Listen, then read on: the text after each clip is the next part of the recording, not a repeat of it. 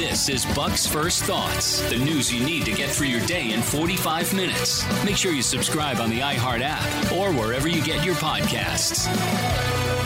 It has been one year since the killing of George Floyd. We have a police officer who has been convicted of murder in that incident. And today, the White House is meeting, Joe Biden, the President of the United States, is meeting with the Floyd family.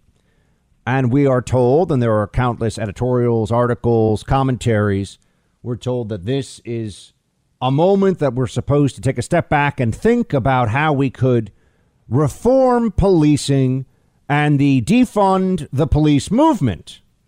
We should consider that. That's where we are, right? We're one year into this. And the narrative at the left, the Democrats want you to believe, is that George Floyd's uh, George Floyd's memory led to the BLM movement, which brought about greater justice. That's what they want you to think.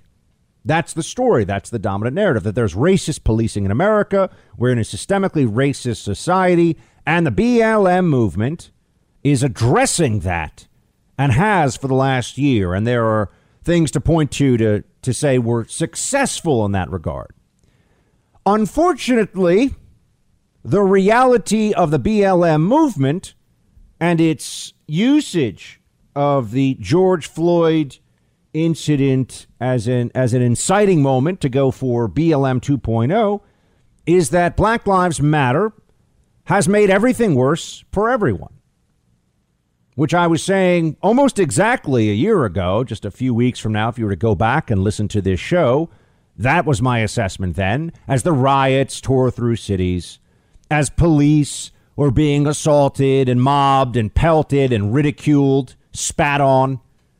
This was going to be bad for America, and it would be bad for the black and black, uh, black and brown communities that we are told are the whole reason for the defund the police movement, right? That it would actually make things worse for everyone, including in, in predominantly minority areas of the country where there is a uh, a high crime, where there is is sometimes a high crime rate, right? That's what we are looking at right now. What has been the reality of the last year? And I have to point now, as as we are in this martyrdom worship of of the Floyd memory, which is really what's going on here. They have elevated George Floyd as a symbol, a global symbol, in fact.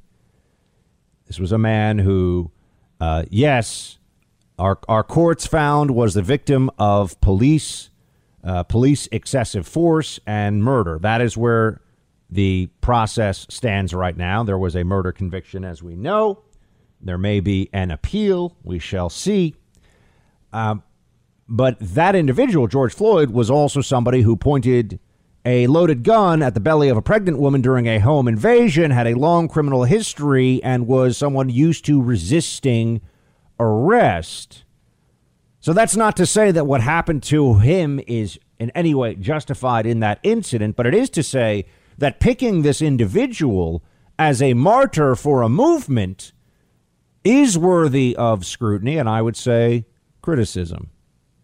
I would say, why is it that it is in these instances, these cases, that we see, whether it's Mike Brown or George Floyd, uh, where law enforcement interaction with somebody who was engaged in criminal activity, and then there's a dispute over the level of force used, that's always the choice. It's not incidents where there actually is what seems to be a, a, a clear, uh, it's not always, at least, focused on incidents where there's a clear uh, murder by police, which does happen, although very, very rarely. Which, if we're going to have a serious and honest conversation about this, you have to look at the numbers, the facts, the figures. It is incredibly rare for anyone to be murdered by a police officer in this country. There are, and I'm, I'm telling you the truth, this is serious, there are more people killed every year by uh, bee stings than there are people who are unarmed and murdered by police in an incident where the police officer is not using using force appropriately. I think there were uh, unarmed black men in the last year for which we have statistics, which would be 2019 at this point, there were about nine, or was it 14, that were killed that entire year by police in an incident that may still have been lawful. But you can't look at the numbers and come away from this saying anything other than why so much exaggeration of this as a concern in society? Why is that we can't just treat each of those individual cases as worthy of due process and the legal system and let the facts bear out and any officer who exceeds uh, exceeds the lawful use of force should be held to full account. No, it's a narrative, you see. The narrative is that cops are racist, cops are bad, and if only we would defund police, we would have a better society, a better country. That's madness. And we now see what's going on as a result of it all across the country. A, a really powerful editorial in the Wall Street Journal today from Heather Mac Donald, author of The War on Cops. And she writes that 19 children in Minneapolis have been shot this year. Remember, Minneapolis is where the George Floyd incident happened. An increase of 171% over the same period in 2020. Their relatives wonder where the protesters are. Quote, why ain't nobody mad about a 10 year old, my grandson, fighting for his life? asked Sherry Jennings, LaDavian's grandmother, at a May 17th mayoral event.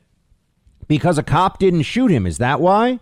Ms. Jennings warned of a deadly summer for kids if the mayor and the police chief, police chief don't step up. Later that day, Aniya Allen, six, was caught in a shootout between rival gangs while in her mother's car. Aniya died on May 19th. Minneapolis homicides, Heather Mac Donald writes, between January 1st and last week were up 108% with the same period in 2020. Shootings were up 153% and carjackings 222%. The crime increase began after Floyd's death and has never let up. Nor has the assault on law enforcement that began with the arson destruction of the 3rd Precinct building on May 28, 2020. Officers are routinely punched, kicked, and hit with projectiles. There was a near riot in downtown Minneapolis in the early hours of May 22nd following a shootout among club patrons. Two people were killed in that shootout and eight wounded. Responding officers called for backup across the Twin Cities at what the department called an exceptionally chaotic scene. The previous weekend, officers were maced and pelted with rocks and debris while trying to disperse orderly crowds. So there was a movement for justice that started in Minneapolis a year ago today. Has it achieved any justice? Has it done anything to the system?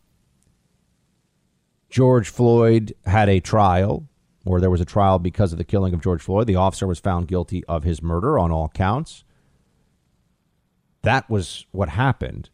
Why did we need riots? Why did we need mass destruction of property, arson, and violence across the country as part of a movement? What did the movement achieve? Well, we're seeing what the movement achieved is more dead people, uh, more people raped, more people assaulted. This is just based on the data and numbers all across the country.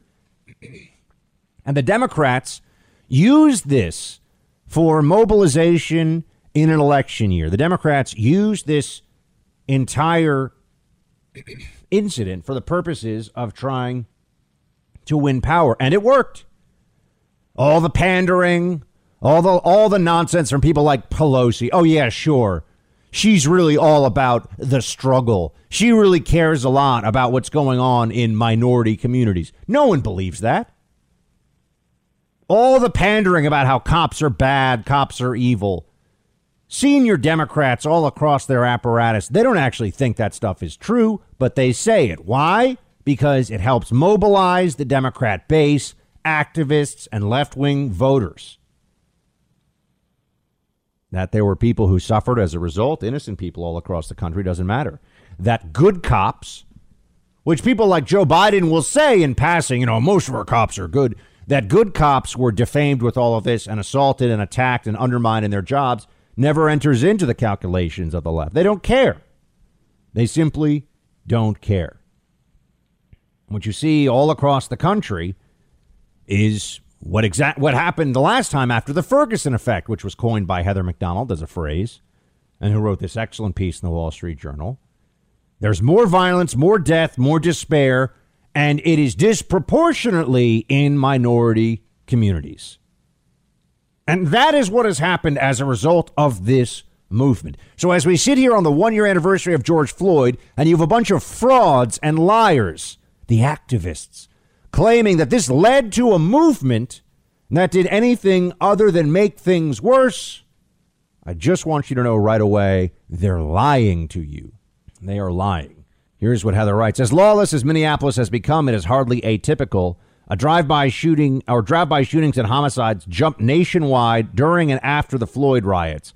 Homicides rose 50% in Chicago in 2020, 46% in New York City, and 38% in Los Angeles. The U.S. saw the, saw the largest annual percentage increase in homicides in recorded history in 2020. That increase has continued in 2021. The number of shooting victims in Chicago is up 43% in the first three months of 2021 compared with the same period in 2020. Through May 16th, the number of shooting victims in New York City is up 78.6% over a year ago. In the Bronx, the number is up 107, 165.7%. We are at the one year mark of George Floyd's killing and the movement that it spawned. And we look at that movement, and the data is clear. It is a disaster built on misrepresentations and lies. What does the White House, what do the Democrats offer as the reason behind the huge spike? I mean, no one can hide this data anymore. They can't argue about it nationwide. What caused a nationwide increase in violence, in homicides, home invasions, armed robberies, rapes? Well, what caused all of that? Oh, they'll they'll they'll come up with something, I'm sure. And Jen Psaki, among the most obviously inept members of this Biden White House, uh, this is her explanation, the White House press secretary, for what caused the rise in crime. Play two. Is there a crime problem in this country? Well, I would say certainly there is a guns problem, uh, and that's something the president would say. And there are communities where uh, local violence and community violence is an issue, and that's one of the reasons that we have proposed and have uh, now are implementing funding for community violence prevention programs across the country. I will say um, that we don't often highlight, and you just gave me the opportunity to, the fact that between mass shootings, mass shootings that get a lot of attention, that we lower the flags, there are hundreds, thousands of people who lose their lives. And that's one of the reasons the president will continue to advocate for the Senate passing uh, back universal background checks, but also advocate for actions in states where we have seen uh, the greatest level of activism over the past several years. Community violence prevention. She sounds like a moron. Well, there's a reason for that. This is blather. This is the White House press secretary saying that there's not a there's not a crime problem, there's a gun problem. No, there's a crime problem. A lot of the crimes, Psaki, don't even involve guns. There is a crime problem in this country right now. It is all heading in the wrong direction, and the reason for that is Democrat pandering. It's Democrat pandering to victimology, identity politics, anti-cop animus. That's why this is happening. We know why it's happening, but they won't say it. No, they, they'd rather live in this fantasy land of if only we had more social workers, if only community violence was addressed differently. I got news for Psaki and all the rest of the lunatic libs. Violence that occurs in the context of crimes, it's not a, it's not a problem of the community, it's a problem for the community. As in it is done to people who aren't committing crimes. But there's no, no sympathy expressed here. There, there's no desire for immediate change, and that would mean change in policy. To make the over 99% of people who live in even the most high crime neighborhoods who aren't engaged in violence against the innocent, There's there's no uh, consideration given for their plight. No, more important to let's just paint some George Floyd murals in places, put up some BLM hashtags, put up some BLM black squares on our Instagrams or whatever. Let's do some virtue signaling. Let's put let's put Black Lives Matter flags at U.S. embassies. I saw that report from uh, what was it? Uh, the National Pulse, right? Let, let's let's tell the whole world that BLM is a movement that the United States government stands by. It's just propaganda. That's what really is going on with the government. They won't address the real problem here, which is that they're undermining law enforcement because there is a narrative that is very apparent on the left. I mean, you see and hear it all the time that America is a systemically racist country, that our, our police are, in fact, just the continuation of slave patrols. This is what is said that the historical precursor for, uh, for police today, this is written by the New York Times, is, is slave patrols from the antebellum era.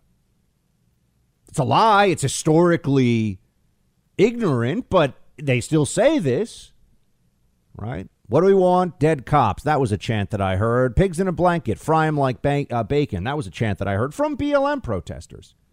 And I've seen the posters, the placards that they hold up at these at these uh, protests. And I'm not even talking about the riots. There is no honesty. The lib elites are total frauds on this issue. They know.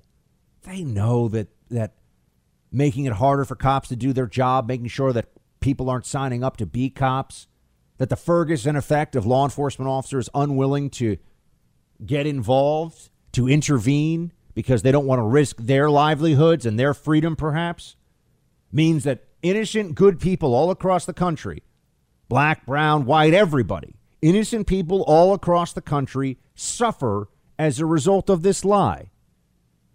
We saw this all last year. It's appalling that there was such an unwillingness. People were running scared from the notion that uh, BLM wasn't actually working out well, that defund the police is the dumbest slogan of any political movement in modern American history, okay? I, I, I can't think of anything as stupid in my lifetime as defund the police.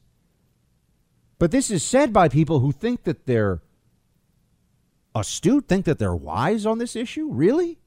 what would happen if we really defunded police? Oh, well, then they get into it. We don't really know what defund means yet. We're still figuring it out. Well, while they're figuring it out, kids are catching stray bullets. While they're figuring it out, places like Chicago and Memphis and New Orleans and New York and Los Angeles are having violence at un, unforeseen levels in decades. And or uh, rather unseen in decades. And what do we, what do they say in response to it? Let's just make some more George Floyd murals. That's going to solve the problem. Let's have some more professional athletes take a knee for George Floyd. That will solve the problem. When running a business, HR issues can kill you. You got wrongful termination suits, minimum wage requirements, labor regulations. And HR manager salaries are not cheap, an average of $70,000 a year. That's why you need Bambee. Bambee, spelled B A M B E E, was created specifically for small business. It gives you a dedicated HR manager who can craft HR policy, maintain your compliance, all for just $99 a month. I mean, when you look at some of the customer testimonials for Bambee, uh, it just becomes so clear what an enormous advantage this becomes for you and your business. Here's one quote Andrea from Bambee HR has been our guardian angel She's always there to answer any questions or concerns when it comes to anything HR related.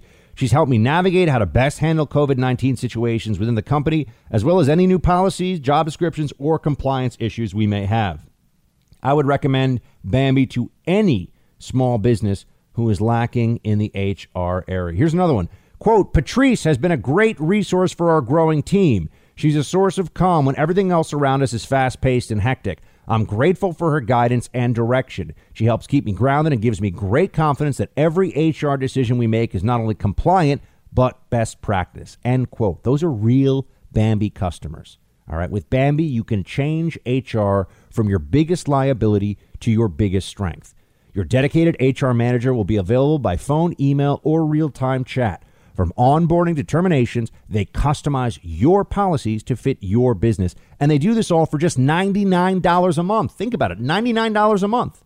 No hidden fees. Cancel anytime. Go to Bambee.com slash buck right now to schedule your free HR audit. That's B A M B E E dot com slash buck. Bambee.com slash buck for your free HR audit. You didn't start your business because you wanted to spend time on HR compliance. Get Bambee today. We keep getting told by the media when we push back on some of this stuff, it's not about hating cops. We're not saying that the cops are the problem, but that is what they're saying. This is just gaslighting. That's what the BLM movement claims. That is its central premise that law enforcement is racist. That people have to be scared if they are black or brown because of law enforcement. This is not rooted in fact, it's not rooted in reason. It's an exaggeration of what is oh, what are outlier events with the millions and millions of of police law uh, police civilian interactions that are happening every year. But get rid of qualified immunity. This is what we're, you know, cuz cuz I actually do want to focus on okay, what does the BLM movement want? A lot of this is just people that are looking for a cause, you know, everything. You've got, you know, white liberal 19 year old girls driving around in, you know, daddy's Range Rover who are all BLM and, you know, marching over. They're, they're a joke. I know people like this. You've got 30 year old trust fund kids living in Connecticut who are putting BLM on their Instagram page or BLM on their Facebook. It's virtue signaling. It's, it's cool. It's a social. We see that. That's obvious, right? This is unfortunately, a very effective tactic of the modern left that they just create because they control so many of the institutions of our culture cheap virtue out there for anyone. All you have to do is go along. All you have to do is be a mouthpiece for whatever the preferred slogan of the moment may be, and, and you're showing everybody you're one of the good people. Cost you nothing, you do nothing. Okay, so that's obvious, right? We know that that you know college students or people in their 20s and 30s, Gen Z, millennials who risk nothing and do nothing and live in safe neighborhoods and put out on social media how much they care about BLM and George Floyd and in memory of George Floyd. We know they're a joke. They don't care. They don't deal with the reality. This is all about them.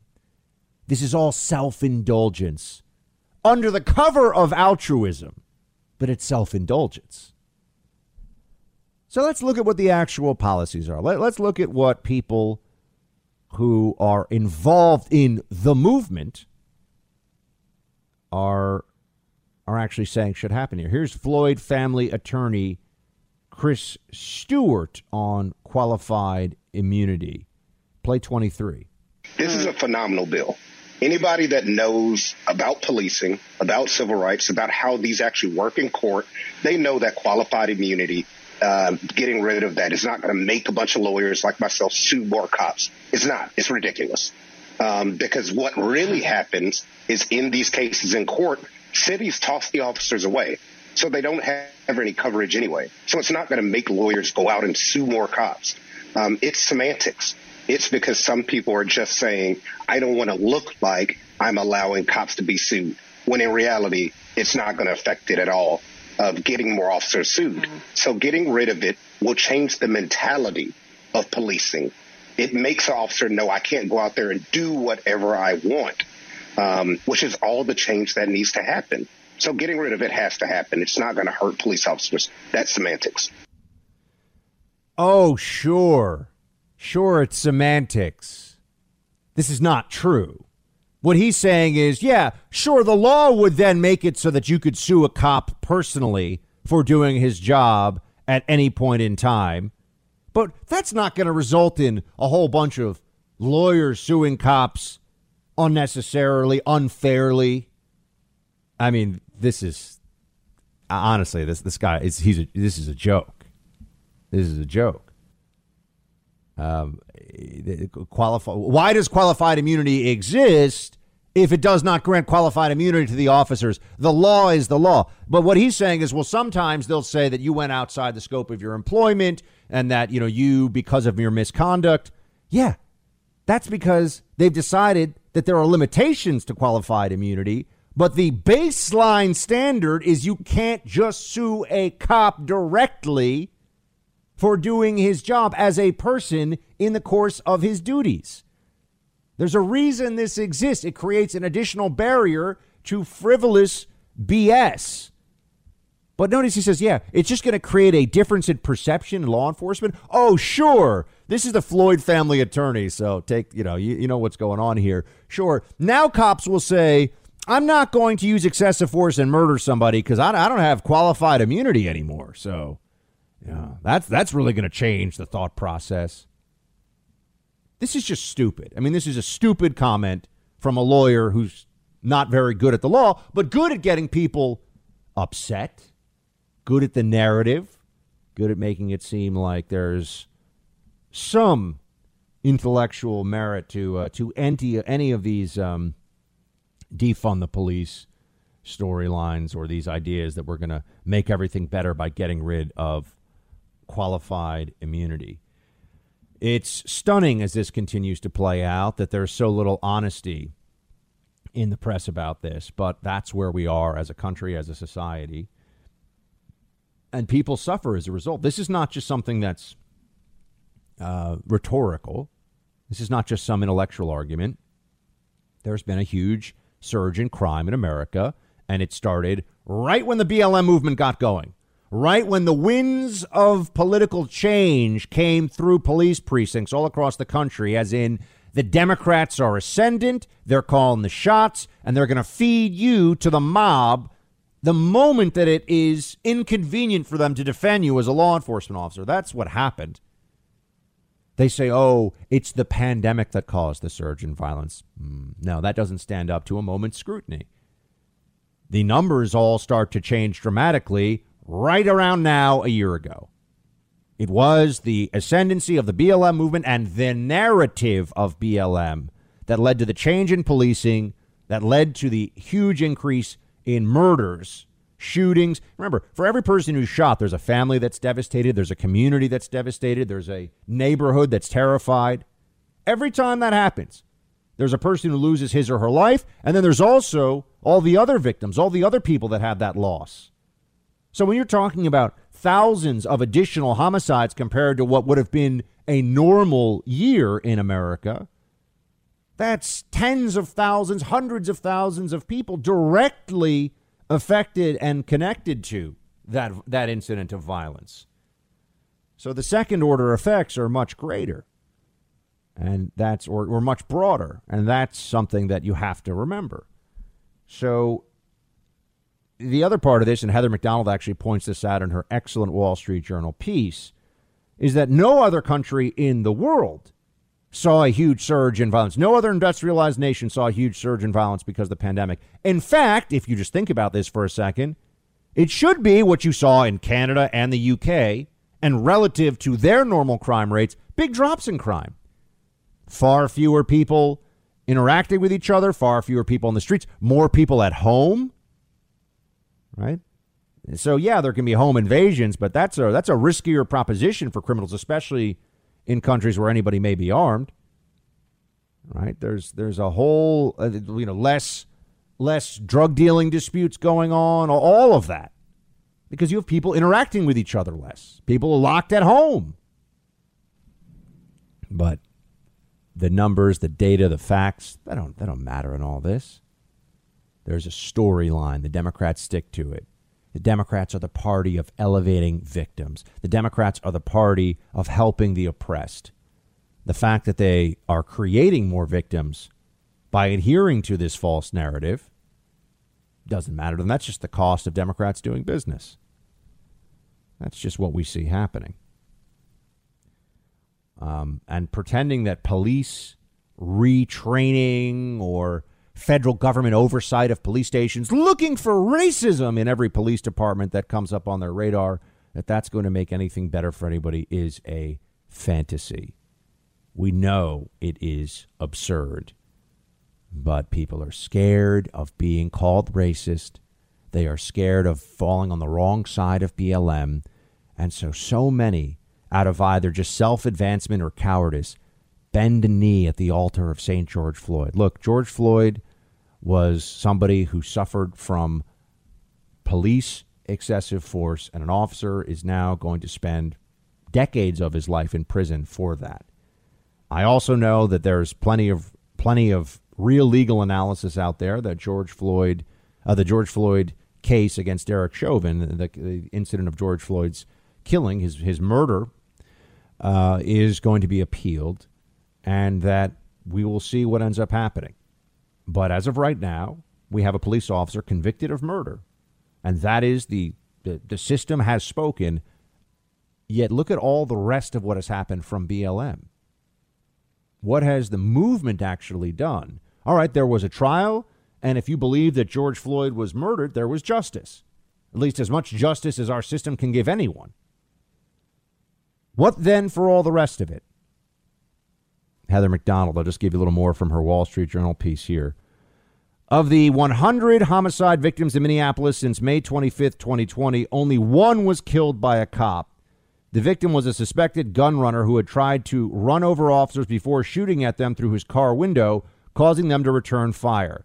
There is little evidence that the Minneapolis Police Department systemically violates black civil rights, but Attorney General Merrick Garland has opened a civil rights investigation into the Minneapolis Police Department anyway. If history is any guide, the resulting dissent, uh, dissent contr- uh, decree will cause crime to increase in the city as officers back off further proactive policing. The victims of that additional crime increase will, as always, be disproportionately black.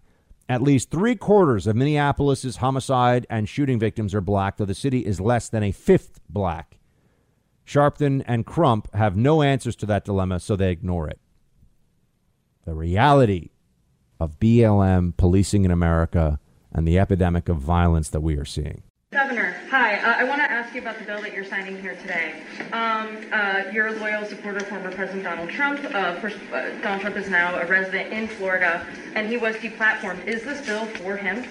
The bill is for everyday Floridians. Is what we said, um, and it would allow any Floridian to be able to um, to provide uh, what, what they're doing. So, um, but I think, I mean, I do think that's another issue that, that has been brought to bear when you deplatform the president of the United States, but you let Ayatollah Khomeini talk about killing Jews. That is wrong. Ron DeSantis just just racking up those wins down in Florida. The governor of Florida he's he's not tired of winning. He's not tired of winning. And I think we all need to understand that this is a guy who's showing us what can be done at the state level. He signed a bill prohibiting tech platforms from suspending or banning political candidates in the state with possible fines of up to $250,000 per day if the candidate is seeking statewide office, $25,000 per day if the candidate is seeking a non statewide office. This, I mean, th- this is so important to understand the, the implications of this. We already have all kinds of restrictions on the First Amendment that Democrats love. They want restrictions on money in politics. They want restrictions on. It was the it was the position of the Obama administration in Citizens United at the Supreme Court. The Solicitor General for the Obama administration wanted the right to be able to ban books about political candidates before an election. That was the official position of the Democrat Party under Barack Obama's time in office. Citizens United, all the dark money in politics. Oh my gosh, what are we going to do? Absurd. I work in radio. There are all kinds of restrictions on radio. You know, the FCC, what I can say, who I can talk to, equal time. There's all kinds of things there that uh, that are already regulated. But see, the Democrats want no regulation, no touch allowed on the shoulder of big tech because big tech is almost entirely a left wing pack. That's what we know. That's what we see happening all the time. And they don't want that to change. They don't want that to be any different because it is an enormous advantage for them. Um, and look what they've been able to do. Meanwhile, you've got you know Joe Scarborough, whose the ratings are down on that show. He's just not a very smart or good or ethical person. That's very apparent from what he says and does on TV all the time. Um, but he, he also doesn't understand the law or the Constitution. But this is the kind of crap you'll hear from leftists or whatever. Whatever Scarborough is a whatever whatever my paymasters at MSNBC, whatever whatever coins they throw at me, that's what he'll do, and whatever they tell him to do, that's what he'll say. Play nineteen. This, that's what's so uh, cute about uh, this political stunt, this political gesture. First of all, it's most likely unconstitutional. It violates the, the First Amendment and how a private company chooses to moderate content on their platform. Uh, but, but, but, secondly, the hypocrisy of people like Ron DeSantis and Josh Hawley uh, saying they're small government conservatives who believe in free market and free enterprise and believe in the power of companies to run things the way they want to run, deciding they are going to be uh, use the power of the state to tell Facebook or to tell Twitter uh, how to run their First Amendment policies. It's just uh, that's a bizarre thing for a small, uh, an alleged small government Republican to do. You know, yeah, we're just we're all of a sudden he's a market absolutist. You know, yeah, the free market they should do whatever they want, First Amendment rights. Yeah, yeah, sure. Oh, okay. He's on a cable channel there's all kinds of regulations out there about what you can do, indecency. There are all kinds of restrictions on on on um, transparency and political advertising. I mean, to say just the First Amendment means when when it comes to Facebook and Twitter, for obvious reasons, the left takes the position they can do whatever they want. They can do anything they want. No regulation. Oh, okay. So these those are the companies that have no regulation all of a sudden, according to the left which Joe Scarborough is a part of. I mean, he's just a paid hack who'll do whatever they want him to do. And this is so interesting. But it's like I always tell you, it's just about power. There's no principle behind any of this. They'll say whatever they have to say to get what they want. That's the attitude of the left. That's the attitude of social justice warriors. That's the attitude of the commies that are increasingly obviously ascendant in American public and private life. We have people that want totalitarian left wing control of the government. They think that would be a better thing. I'm not saying that we're there and that's what the country is in, but that's what they desire. And whatever they have to say to push in that direction, they will say. And people like Joe Scarborough will say it too because, you know, they're paying him. We don't have enough data and information to drum to a conclusion at this point in time. We have repeatedly called for the WHO to, to support an expert driven evaluation of the pandemic's origins that is free from interference or politicization. Uh, and now we're hopeful that uh, WHO can move into a more transparent, independent phase two investigation. I would say, uh, in terms of the report, which was specifically about individuals being hospitalized, we have no means of confirming that or denying that. I mean, it's not a report from the United States. I think the journal cited a U.S. intelligence report, so that would have been a U.S. report. Well, I don't have any. I don't have anything more on a U.S. intelligence report. Now all of a sudden it's not clear. Now all of a sudden it's not obvious that the Wuhan coronavirus came from, oh, you know, a, a cave somewhere now all of a sudden it may it may in fact be the case that those who were saying all along that this could have been the result of an error in a lab that was studying it, that's not crazy. Gosh, I know this is not surprising to you and me, but it is interesting, isn't it? How how much changes and how much they the the consensus Fauci left, how much they've gotten wrong over and over again. Here's the former Secretary of State Mike Pompeo on this. Play 20 someone some somebody will have worked in that laboratory and will decide they can sneak out of China. They'll come tell the truth. I'm convinced, but sadly, I don't think that'll happen in a timely fashion. And so, what what can the world do? How can we hold China accountable? There are many fora uh, that we could do this in. One, why on earth would you rejoin the World Health Organization, which rewards the Chinese for the exact partner that they joined in the cover-up with? Right, it was Dr. Tedros and Xi Jinping that colluded to keep this information out of the hands of the world. And so, there are many things the United States government could do to impose real cost on the Chinese Communist Party until they come clean about what they know and what they did. We know for sure they covered up this virus. I am confident that we will find that the evidence that we have seen to date is consistent with a lab leak, and I'm convinced that's what we'll see. If I'm wrong, I hope the Chinese Communist Party will come forward and make a fool of me. They're going to hold back data. They're never going to give us full transparency. We all know that. China won't even allow its own people basic freedoms. You think that they're really going to respond to a good faith uh, a good faith ask for data and information from the World Health Organization or the US for that matter? Now, I think that Mike Pompeo, I will tell you, is overstating the leverage that the US has to get answers here. The reality is that there is nothing that we are going to do.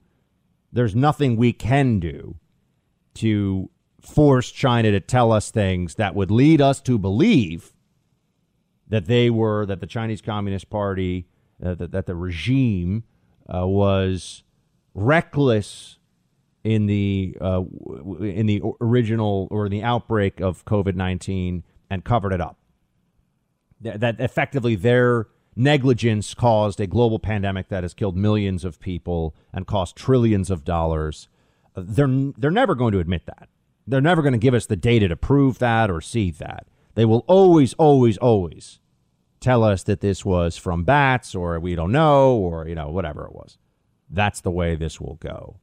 So I think that we need to understand that. Yes, it it is worth pressuring China on this, but the, you know there's only so much you can do for a situation like this where China views this as not existential for its future, but certainly a high enough priority to cover this up that nobody is going to get them to, to, to do anything on this that they don't want to do. That's I, I think that much of it is is obvious at this point. Um, but I remember when this was for conspiracy theorists and all the different news stories and all the people who were so quick to either fake certainty or to just lie about this.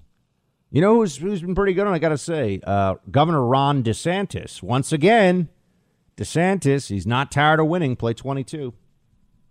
Now we have information that this very well may have emanated from the Wuhan lab, that it was a, it was a leak from the lab. But you remember when people last year were raising that as something that needed to be investigated, they were deplatformed for talking about uh, the lab leak. They were censored for having said that, and now even Fauci admits that this may be something that very well um, is the case. Are they going to now censor Fauci and pull him down off social media? That's one of the things that I will not forgive or forget. That big tech shut down people for for wrong think, but they said it was for, you know, factual inaccuracies. They brought these little these little idiot censor stormtroopers. Oh, the fact checkers from places like PolitiFact. An embarrassment of an organization. And PolitiFact, Media Matters, these are places where only the the lamest, slimiest human beings would ever want to spend time or draw a paycheck. But that's that's what ended up happening. They outsourced their censorship to these so-called fact checkers, and that was it. Right? If you were on the wrong side of them, sorry, the fact checkers have spoken. That's the way it went. And now they're wrong. We see they're wrong on a lot of things. They weren't actually facts, they were just opinions with the veneer of scientific consensus. And that was all that was necessary to push the whole thing through and to shut you down, to shut me down. I, I still have it. I still have PolitiFact writing an article. Oh, outdoor. I said outdoor masking is stupid. Yeah, it is stupid. I was right. You know, it looks like the CDC. I saw some uh, rumor reporting that the CDC may change its outdoor mask guidance for kids at summer camps because it is so stupid and so unscientific and so idiotic on every level that the CDC is em- embarrassed enough to reconsider its position on that. But going back to the COVID origins fight, because as you know, that's getting a lot of attention this week, and we talked about it uh, in detail yesterday on the show. What is the preferred uh, the preferred rationale now for why they all turned on the lab leak theory and believed the came from a cave theory or the wet market, right? Came from the wet market. Uh, if that were the case, why weren't all the cases that they initially established having some connection to that wet market? They, they didn't. Some of them had no connection. That doesn't make sense. Ah. But Maggie Haberman, Democrat at the Democrat New York Times, wants you to know that it's really Trump's fault. Play 11. I do think it's important to remember that part of the issue when this was first being reported on and discussed back a few months after the pandemic had begun was that then President Trump and Mike Pompeo, uh, the uh, Secretary of State, both suggested they had seen evidence that this was formed in a lab, and they also suggested it was not released on purpose, but they refused to release the evidence showing what it was. And so because of that, that made this instantly political. I think that it was, you know, example 1000 when the Trump administration learned that when you have burned your own credibility over and over again, people are not immediately going to believe you, especially in an election year. However, that does not mean it's not worth discussing. There has been a sort of persistent, albeit relatively quiet, focus on whether that was the origin of the virus, and it is compounded by the fact that uh, there are, have not been clear answers from Chinese officials about it, and that investigators trying to find out the origin have been stymied. So I do think we're in a different period of this, John, but I also think it's important to remember because I think it's getting reframed in, a way that's just not true to what happened. I don't mean here. I right. mean in this, this broader debate by Trump supporters about what happened when this was originally raised. Okay, let's let's unpack this for a second. Maggie Haberman, in in convincing and and pretty, uh, you know, pretty fluid fashion here, is really just making the case for, yeah, we got it wrong. The media got this wrong by and large, but we had to get it wrong because Trump's such a liar that the fact that Trump said that it came from a lab justified us going against him. Which was the media's attitude about everything. If Trump said it, it must be wrong. But they believe that that's actually a sound rationale. They believe that's actually a, reasonable justification for being wrong. If Trump said it, it has to be incorrect. Doesn't that tell you a lot about where they really were on this? Doesn't that tell you a lot about what the media? Well, you already know this. I mean, the media was psychotically opposed to Donald Trump. But even on something where there were other voices all along, there were experts who were saying, no, this actually looked like it probably came from a lab. Uh, they insisted on opposing that theory and discrediting, not, not just saying we don't think this is right, it's a conspiracy theory. You're a kook. You're a nut. Don't believe it. They insisted on that because it was politically expedient. This is just another data point to show you why you cannot trust the corporate media. You cannot trust them. They are not about honesty and truth and transparency. They are propagandists. They are pushing a narrative and they are seeking power for their side. The most important thing, this is if you read between the lines, what you are being told here, even by a celebrated New York Times journo, the most important thing here was opposing what Donald Trump said at the time, not getting it right. Because in an election year, having Trump look like one, he's correct, but also pointing to China as the origin of this, a country that Donald Trump was much more willing to confront and deal with in a forceful way than his predecessors of either party. That wasn't a narrative they wanted to tell. It was Trump's a buffoon. He's an idiot. He can't even, he's making up things. Oh, he's making up things about the origins of the virus, like he makes up the injecting bleach into his veins. You know, these other stupid things you hear from the journos all the time. And so they got this wrong. But they're not remorseful about getting it wrong. They just wish they hadn't gotten so blatantly caught. Because what was important to get this right, to understand the truth of this virus early on, because you can't stop the next pandemic, really, if you don't know how this one started, right? That didn't matter as much. Bash Trump. That was always on everything. That was mission number one for the journos. Don't ever forget it.